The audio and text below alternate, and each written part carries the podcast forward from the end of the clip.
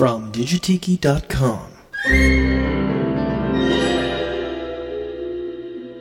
Good evening, ladies and gentlemen, and welcome to the Tour d'Argent. A little alcohol on these turtle tidbits, and presto, flaming hors d'oeuvres.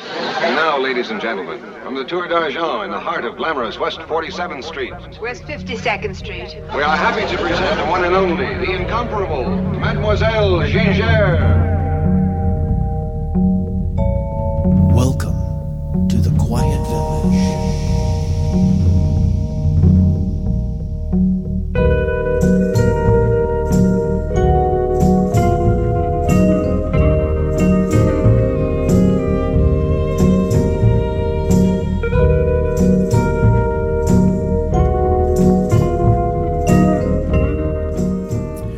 Welcome back to the Quiet Village. I'm your host, Digitiki, coming to you direct from digitiki.com, broadcasting once again from the heart of the Quiet Village. Thank you for joining me. I have a wonderful show. Got my Mai Tai right here, right by me. Where is there it is. Okay, sorry. Almost oh, almost knocked it over. Got my my time ready to go. I have a wonderful show that I have had in the works for quite some time. I wanted to do this. I know I always say it.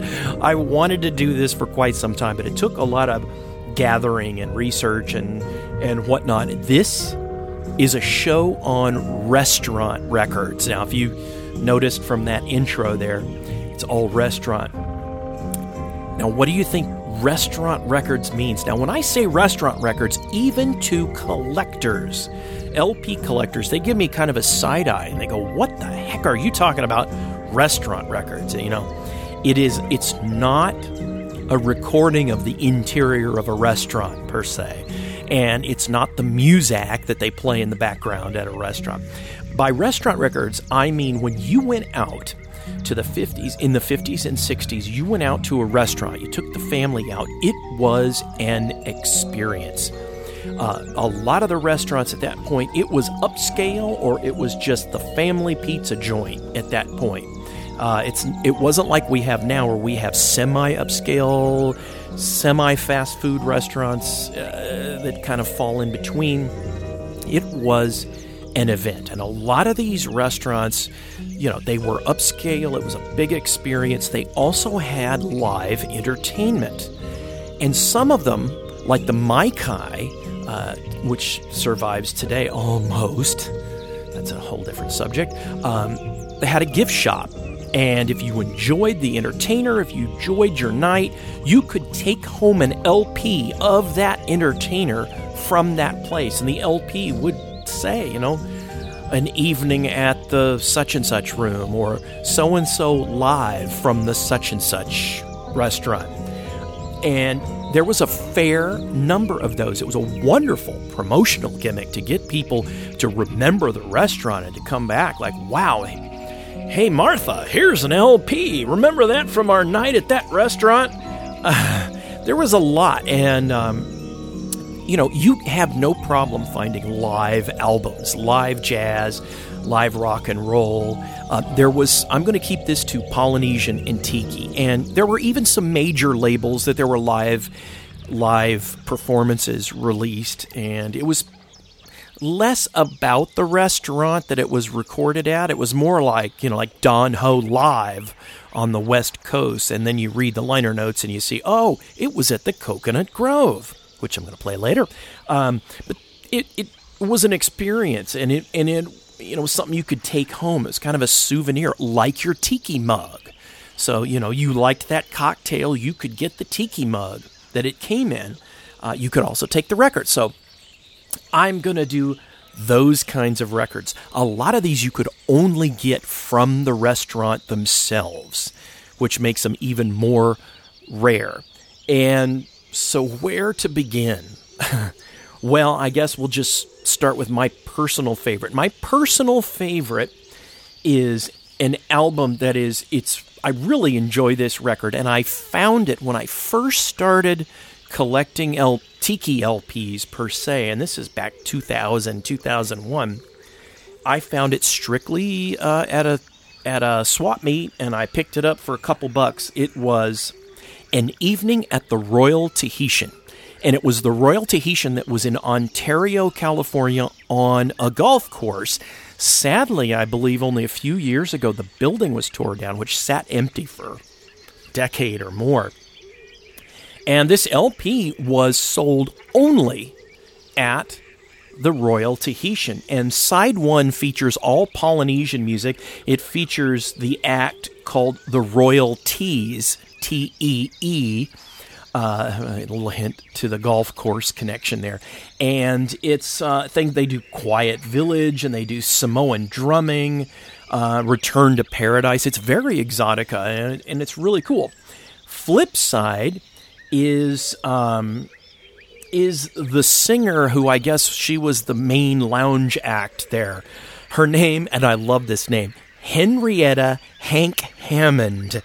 Uh, the live. Uh, so side two is all Henrietta Hank Hammond at the uh, the Royal Tahitian. And the back of the LP shows pictures of people eating there. It shows pictures of the of, of the performers, and it's it's essentially a postcard from the Royal Tahitian.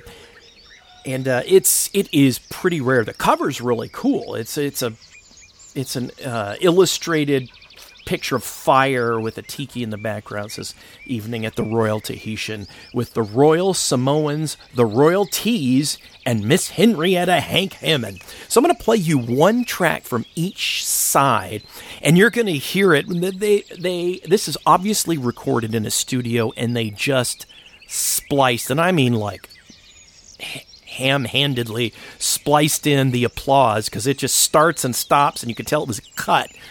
Um, it's pretty fascinating, but it's it's wonderful anyway. So let's start off with the Royal Tees doing. Um, actually, let's do their version of Quiet Village, which is a very slow and very deep exotica.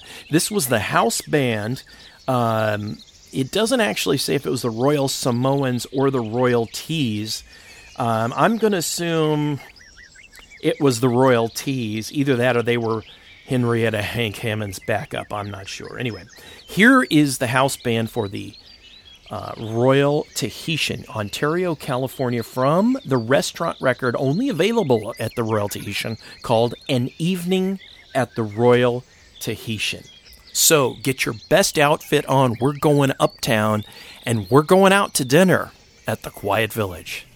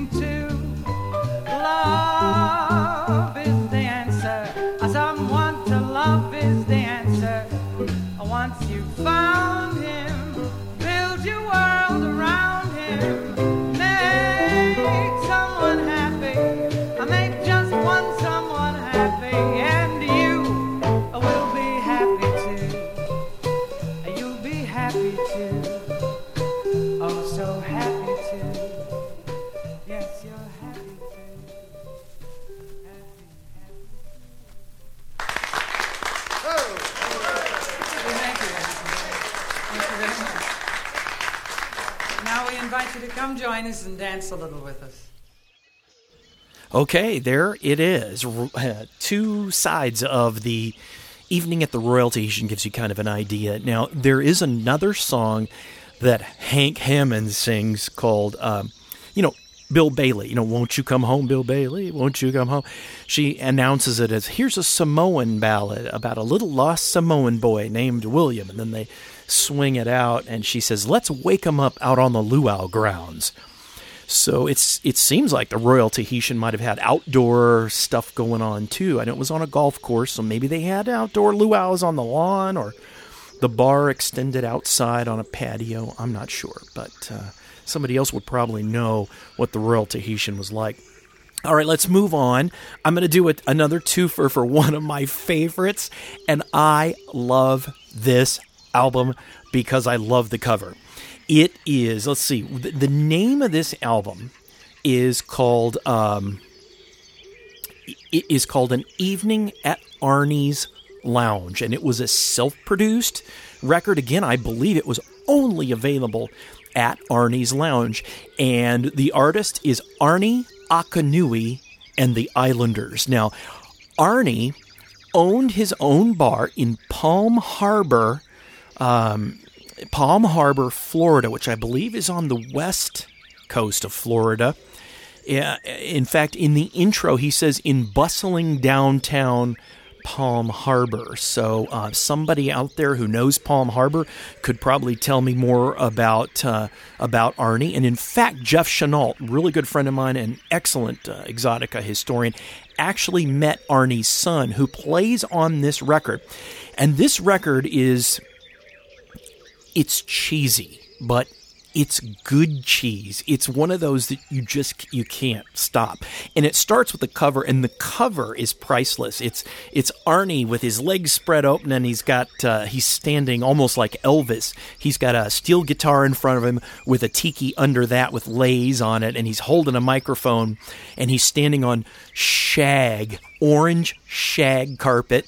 Behind him is um, is Adele Edwards on the on the organ, and Arnie uh, Arnie uh, his son on the drums, and he looks like he's 12 years old, so he's very young. And of course, they're backed with the uh, what is that uh, Samsonite uh, paneling. It's just it's the the cover is glorious and the back shows pictures of Arnie behind the bar singing, and I, he was known as the singing bartender. And he put out this record and actually put out a follow up too.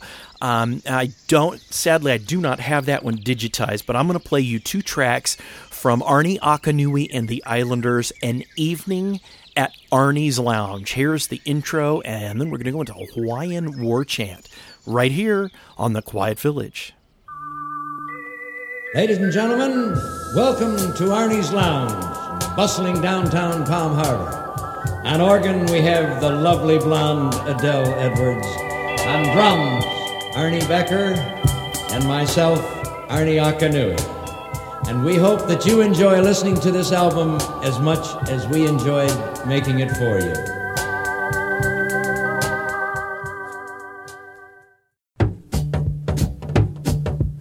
Yeah, yeah.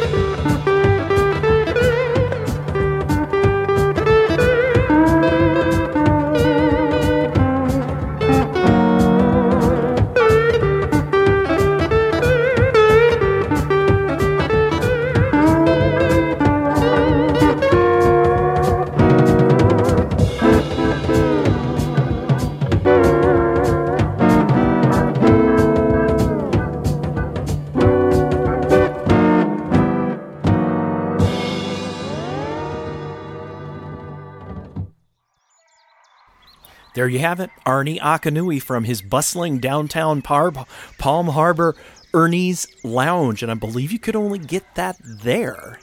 As far as I can see, a self produced record, if ever I heard one. Let's move on. Okay, so now, um, you know, again, I don't know where to start. I don't know what to do next, so I'm just going to kind of go down my list.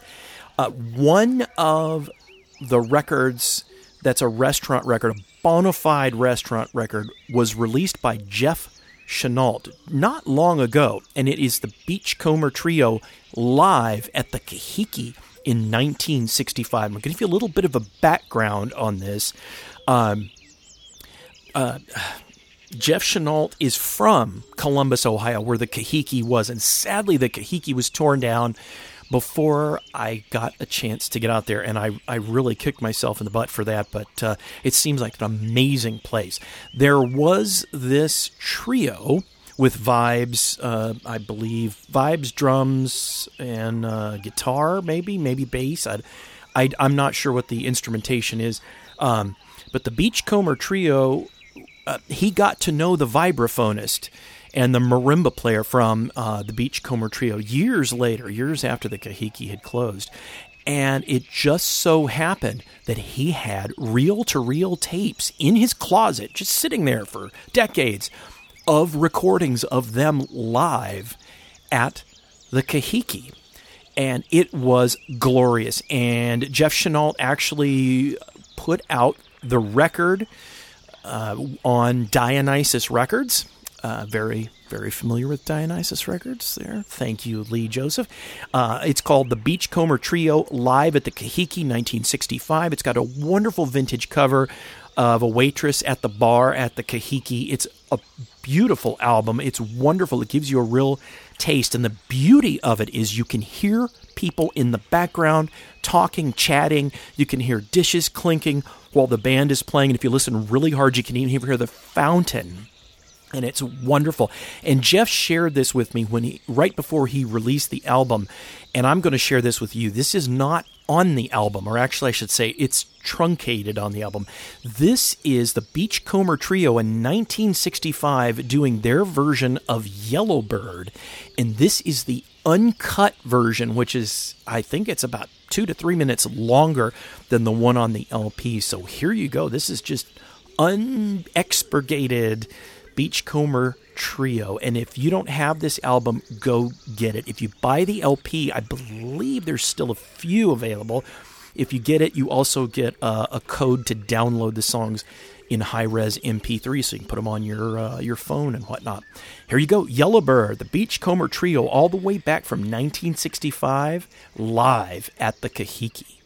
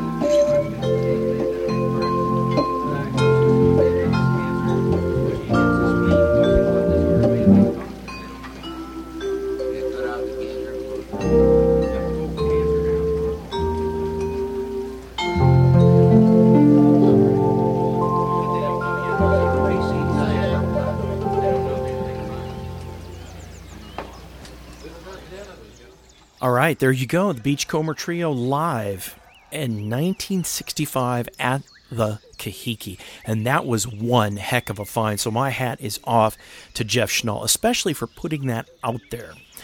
Moving right along, we're going to move on to another artist uh, that was fairly well known, Mr. Paul Page. And he was. Uh, how do you describe this guy? He was kind of a beachcomber unto himself. He was an actor.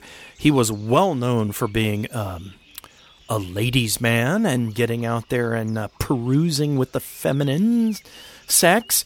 Um, he had his own act. Uh, he, you know, usually wore no shirt or very open shirts. Looked like a sailor with a scruffy sailor hat, kind of kind of reminiscent of a slightly more shaven version of Humphrey Bogart in uh, in uh, African Queen, and he had uh, records that went for a lot of money because they were pretty rare. They were restaurant records, um, but then they have been digitally released since then, thank goodness, because they are really cool. And and he would talk some of the lyrics and some he would sing. It's very casual, matter of fact kind of style. You're going to hear it. But the records, a lot of the records were the same record. They were just rebranded with a different cover or a similar cover, like Ports of Call. And that would be when he was at the Ports of Call restaurant, Pieces of Eight, because there, he was at a restaurant called Pieces of Eight. Um, there's another one called Let's Have a Luau, and I don't know if he was at the luau at the time. But the covers are kind of brown and white and um, it's it's really pretty cool. Cool. Sorry, I said cruel, didn't I? It meant cool. Sorry, that mai tai's kicking in. So here we go. Here, um, here is Paul Page from two of the records, "The Ports of Call" and "Pieces of Eight, basically doing the the I guess you'd call it the title tracks to each of those, right here on the Quiet Village.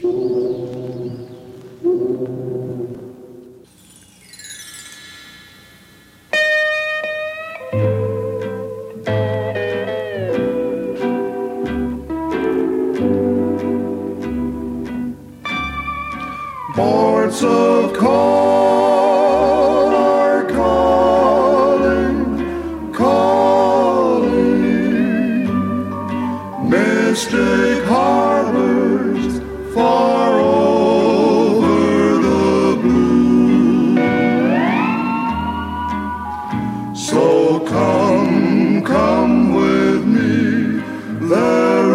so little time and so much to see and to do.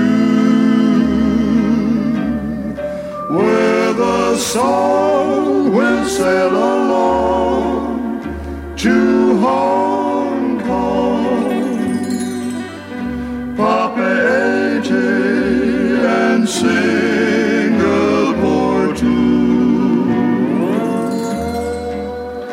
So enjoy yourself, for the days are so few. Ports of call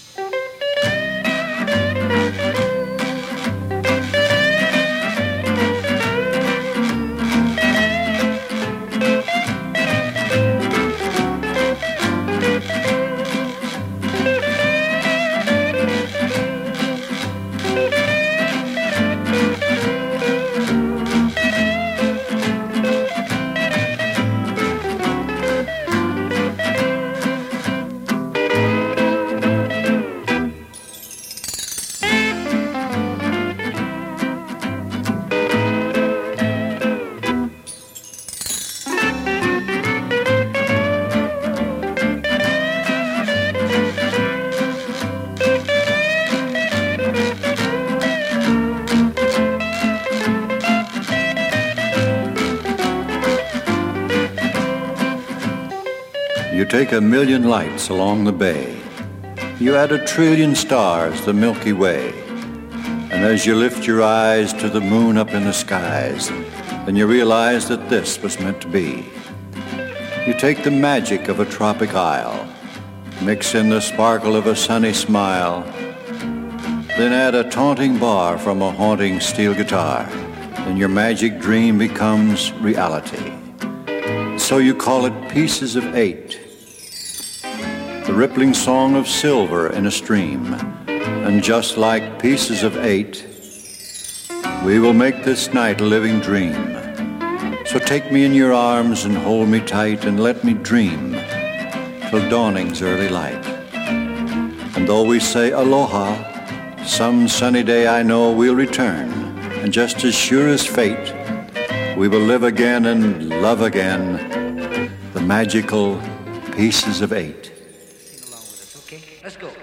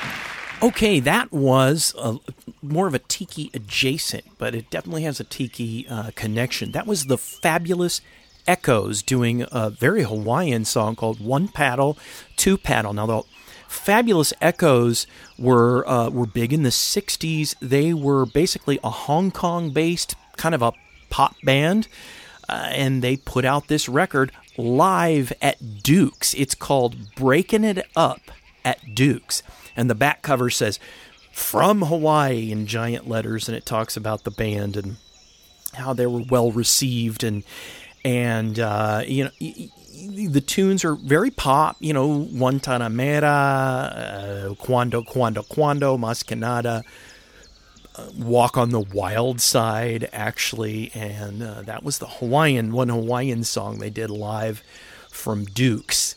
So there, there you go, the fabulous echoes, and I believe that record was 1967 is when it was done.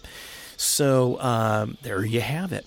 We are definitely going to go into a two-parter here. I can already tell you because we are more than um, we we are way more than two thirds of the way in here. So we're definitely going to go into a two-parter. But let's keep let's keep rolling here. I'm speaking of Dukes. Let's just stay with Dukes for a minute. I'm going to do the one that all of you probably already know and it was recorded live at Duke's and it's it's one that hasn't been put out digitally yet. I would love somebody to put this out on CD.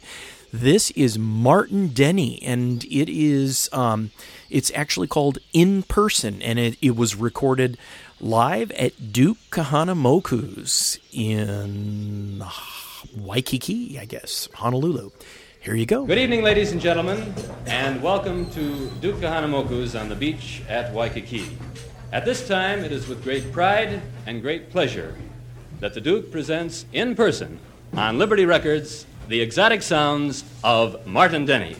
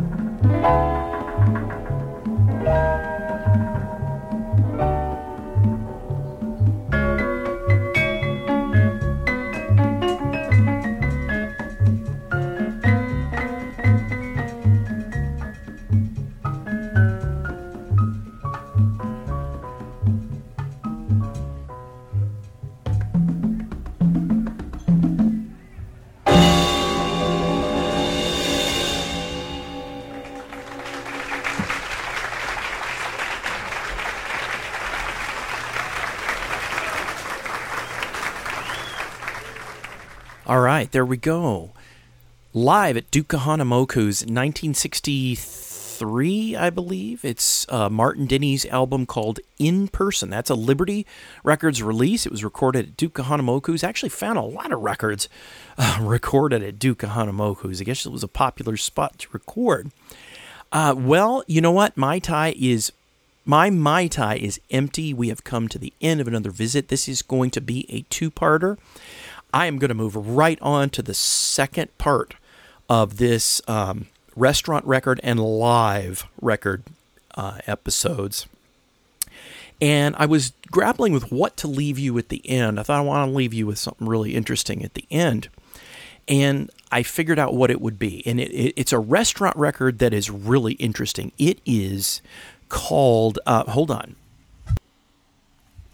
Okay, had to grab it here. It is called Bing and Kathy's African Safari, Terrat Metropolitan Area with Trader Vic and Helen Bergeron and Lawrence and uh, Leonora Wood. It's a 10 inch record that I've never actually seen in a record store. I mean, this is. This looks like it was actually sold at Trader Vic's. It's a 10 inch record. On one side is a six minute song that Bing Crosby sings with a full band about their African safari. And I guess these three couples went on an African safari with Trader Vic, of course, and uh, put out this record. And on the flip side is Trader Vic himself telling us a funny story. And it looks like it was sold at Trader Vic's. I'm going to guess that it was. It's fairly rare. It's got a letter on the back signed by Trader Vic, or it's typed and then it's got his signature stamp and it was printed. But um, it's interesting. So I'm going to leave you with the voice of Trader Vic. Now, we rarely get to hear the voices of these guys. I mean, it's very rare to hear the voice of Don Beach, and it's very rare to hear the voice of Trader Vic. And here is a story that Trader Vic, he's talking probably to a luncheon, and I'm going to guess this record was done in the early 50s. Um, it's mono and it's just a 10 inch. And uh, he's telling a story that happened in the 40s during the war about uh, buffalo, about getting buffalo meat. And uh, so it's rare that we get to hear that. So I'm going to leave you with a really cool little restaurant record from Bing and Kathy's African Safari. Here is side B with Trader Vic himself telling the buffalo story. Until next time, aloha. reason for this luncheon is to, of course, enjoy this buffalo meat, which I was able to get in Wyoming a couple of, which reminded me of a fantastic thing that happened to me back in 1943. When George Smith called me one Friday morning and asked me to get him some buffalo meat. And I said, George, George is sitting, incidentally, right over there. I said, George, uh, what the hell do you want to uh, buffalo meat? Well, he says it's a funny thing, but the Standard Oil Company is giving a dinner here a week from this Monday. And they had the Crown Prince of Saudi Arabia entertaining them in New York. The uh, company asked them what they'd like to eat, and this prince picked a nickel out of his pocket and he says, That's what I want to eat. well, it happened to be a buffalo. So George said, You're a hunter. And he says, You know everything about buffaloes. You get the meat. So I called up my friend in Denver and uh, I says, I've got to have a couple of buffaloes. I've got to have he says, and you know, you know, a couple of buffaloes is uh, uh, 4,000 pounds of meat. So he says, gee, he says, I don't know. He says, I'll call my friend in Sterling, Colorado and see what we can do. I'll call you back in a little while. So he called me back in a little while. And he says, they're all gone. He can't get any. But he says, Vic, he says, I tell you what we can do, you know. He says, there's two big elk in the park down here, in the city park, and I think I can get the city park to let me shoot them. Shoot them. No, I says, that's no good. Now we've got to have buffalo. Now this is for the Crown Prince of Saudi Arabia State Department and stand it all good. We've got to deliver. Well, he says, I can't help. This is about 10 o'clock Friday morning. This thing is going to happen a week from this coming Monday. So I got a hold of the Chamber of Commerce in Laramie, Wyoming, and they said, no buffaloes. But he says, wait a minute, there's a little fella down here that's got a market, and he's a pistol, and he's a great guy. He says, I'll give you his name, Dick Ludwig, Ludwig Supermarket in Laramie, Wyoming. So I called up Dick Ludwig and I says, my name is so-and-so, Trader Vic. Oh, he says, I know you. I've heard about you. Well, I says, I've got to find some buffalo meat. Enough for so many people. I've got to have the meat. Well, he says, that's two buffaloes. But call me up tomorrow. That's Saturday. So I called him up tomorrow. He says, I've got two buffaloes located. I says, shoot the guy. well, he says, it's not quite that easy. I says, why not? Well, he says, they're down in Nebraska. so I says, well, let's get down there and get them. We got to have them down. I've got to have them here for Monday morning, a week from Monday. Well, it's not that easy. You know, he says, these things weigh 2,000 pounds. Well, I says, get the truck, get anything. We gotta have. I'll pay anything. Get, get the buffalo. Well, all right. Well, he says, call me. He says, we'll do this. Call me about Tuesday. So about Tuesday, I called him up, and he says, gee, we've had a lot of trouble. we've had a lot of trouble. he says, one of them we shot, and he died like a demon. It was wonderful. But he says the other son of a bitch fell down a precipice and he's way down in the bottom of a canyon.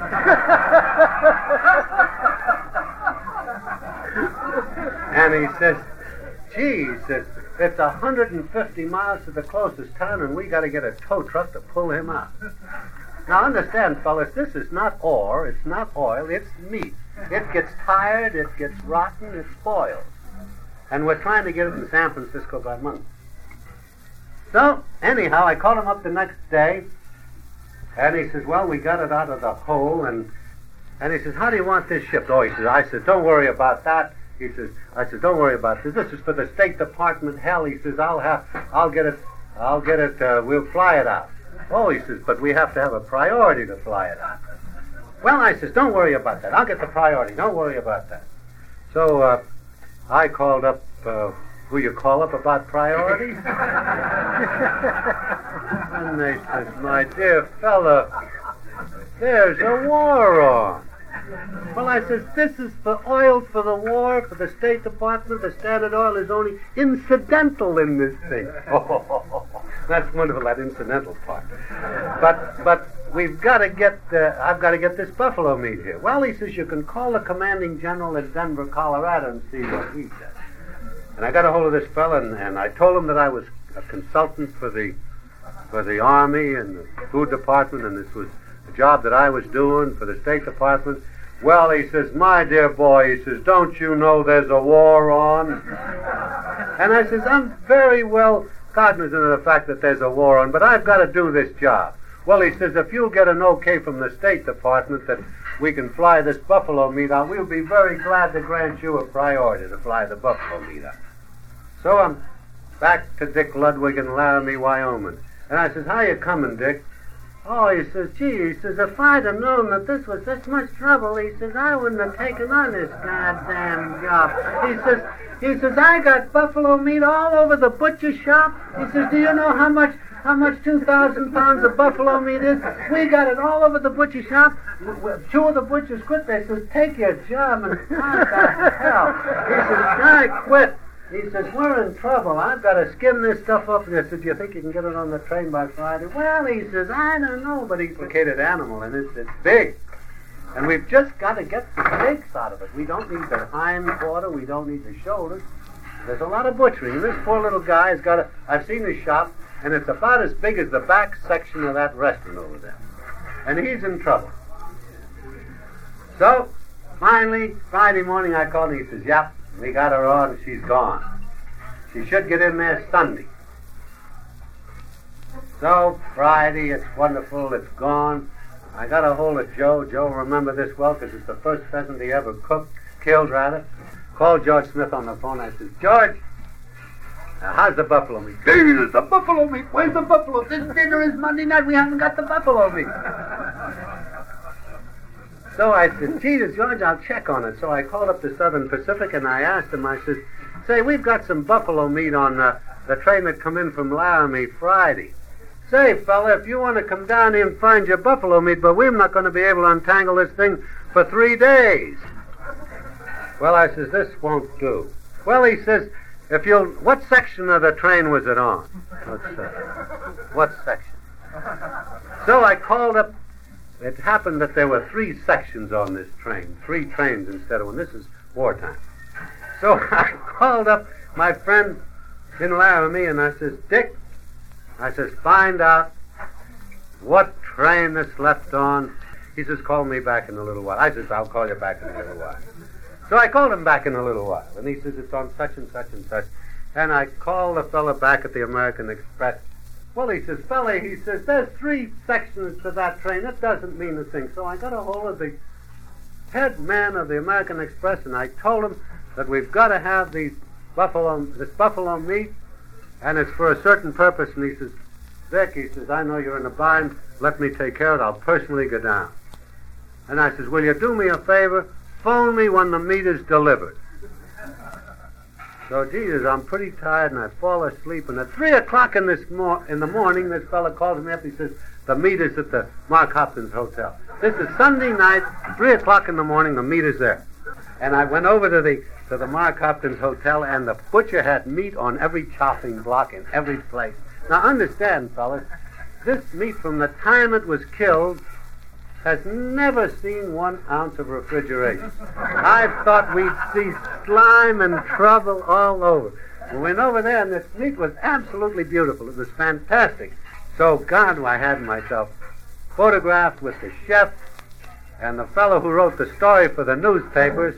Instead of saying, I sold the, I got the buffalo meat for George Smith, no, the fellow couldn't do that like all newspaper fellows. They get it all twisted. They said that here's Trader Vic showing the chef at the Mark Hopkins how to cook buffalo meat. And the fellow wanted to quit. He wanted to resign. He was all through. And he challenged me to a duel. He challenged me to a cooking duel to see whether I could cook better than he was. And that's the buffalo story.